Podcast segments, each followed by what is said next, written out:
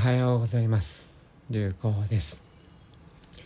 えーオーストラリアはゴールドコーストより鳥の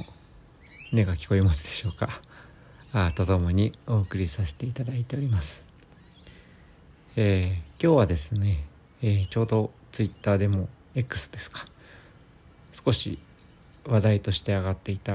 まあ、希望というテーマで少しお話しできればなと思ってます。でちょうど今日ツイッターでも書いたんですが、まあ、初期仏教の主導論主導、えー主導論か、はい、という本を読ませていただいてその中でも、えー書かせていただいたんですが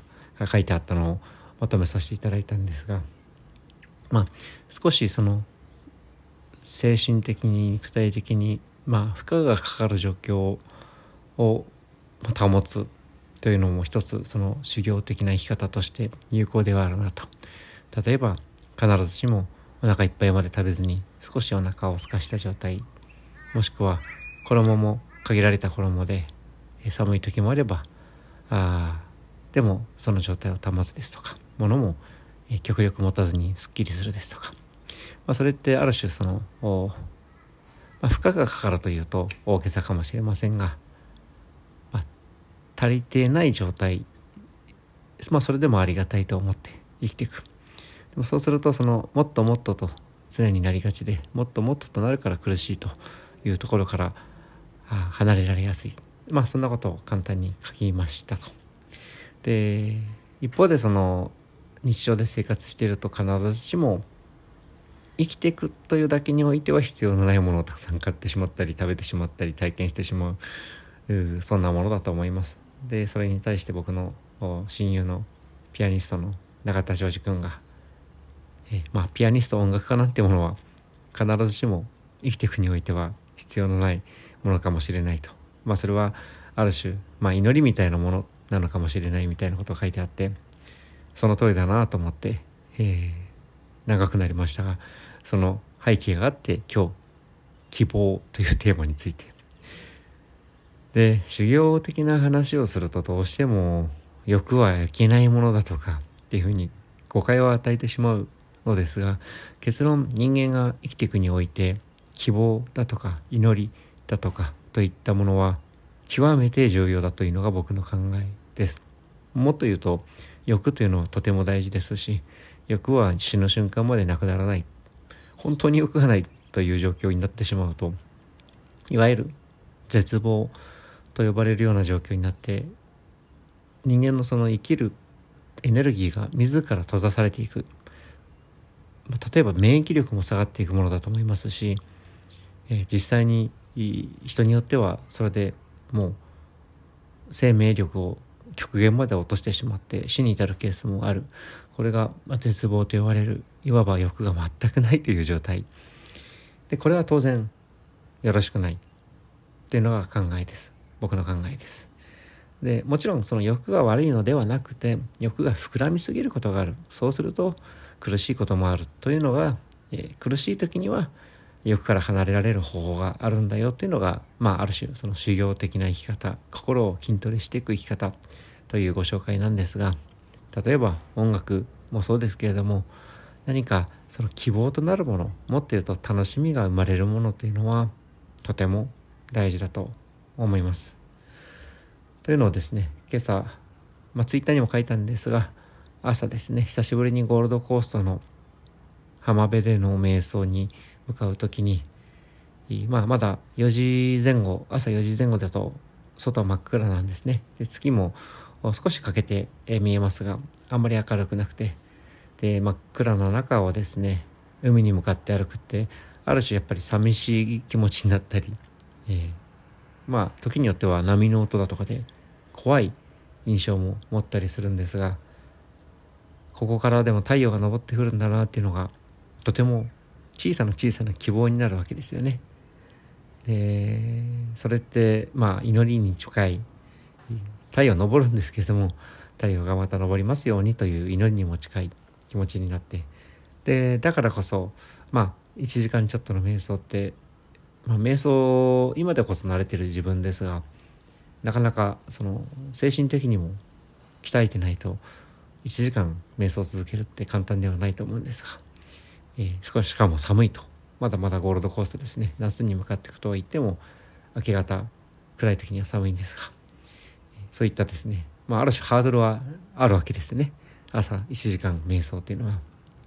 まあそんな時においても小さき希望の光があるからこそ、まあ、楽しみでもあるし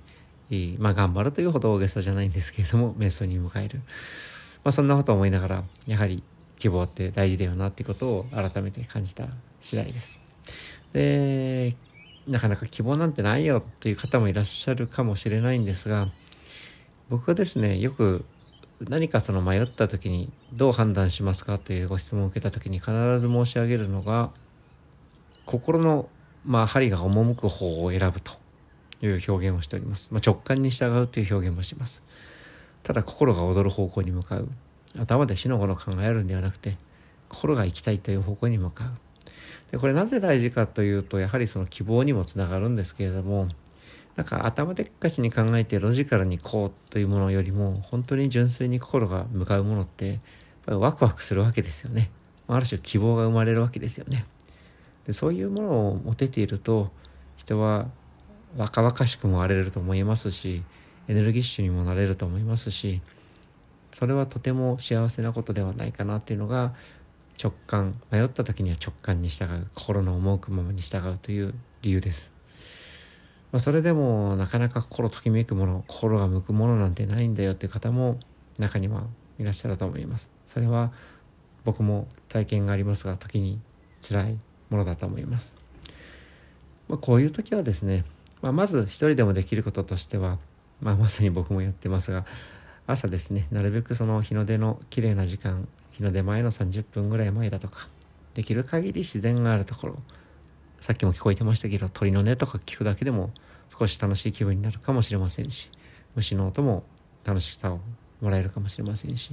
まあ、生き物があるところもちろん草木花それらも生き物ですのであいろんな生き物がこうやって息をして日の日を浴びて生きてるんだなっていうのを感じるだけでもですね少し何か、えー、心が満たされるものも生まれるかもしれませんし、まあ、そんな中からですねふと自分の心が動かされるものが見つかるかもしれません。あ何か自分も小さに浮気柱も育ててみるかなみたいなことかもしれませんしどんなことでも結構なんですが自然の中を歩いてみる。もう一つ歩くってことすごく大事だなと思うのはやっぱり景色が変わるわけですよね。当たり前のことを言ってるんですけれども。自分が動くと見える景色が変わってくる。視線が変わってくる。そうすると今まで気が付かなかったものに気がつけたりその物理的に視点が変わるということによって今までその何か一つの物事に対して違った視線で見ることができる自分も生まれる。例えば何でしょうね。掃除だとか料理だとか、えー、そういったその、まあ、散歩中に見える現象ではなかったとしてもそういった出来事に対してあちょっとやってみたら面白いかもという気持ちが変わる。ということっていうのは自分の視線を物理的に変える。まあ要は歩くということで結構送るんじゃないかなっていうのが自分の体験でして。それが朝まずは散歩してみる。そして自然の中を歩いてみることのおすすめの理由です。でもう一つはですねまあ縁があればですけれどもこの人すごく明るいなだとか何かエネルギーレベル高いなみたいな人に会いに行く、まあ、できればその対等にお話ができるというのがベストかもしれませんがそういった人がいなくても、まあ、それこそ講演会みたいなものでもいいかもしれませんがそういった人のもとに話を聞きに行ってみる。まあ、なかなかそういった機会がなければそれは YouTube で見るのでもいいかもしれませんし本で読むのでもいいかもしれませんが何かそのエネルギーを発して、えー、ある種その希望を持って心の赴くままに生きているような人の発言行動に触れてみるこういったことも何か自分が心を動かすものを見つけるヒントになるんじゃないかななんて思ってますので、えーまあ、絶望に近い気持ちになってしまっている方というのはなかなかそういった新しく自分の心を動かすものを見つけにくいかもしれませんけれども是非検討してみてはいかがかなと。塞ぎ込んで家でずっといても景色はなかなか変わりませんし心心も変わりませんのでまずは自分を動かしてみる。体がなかなか動けない状況であれば、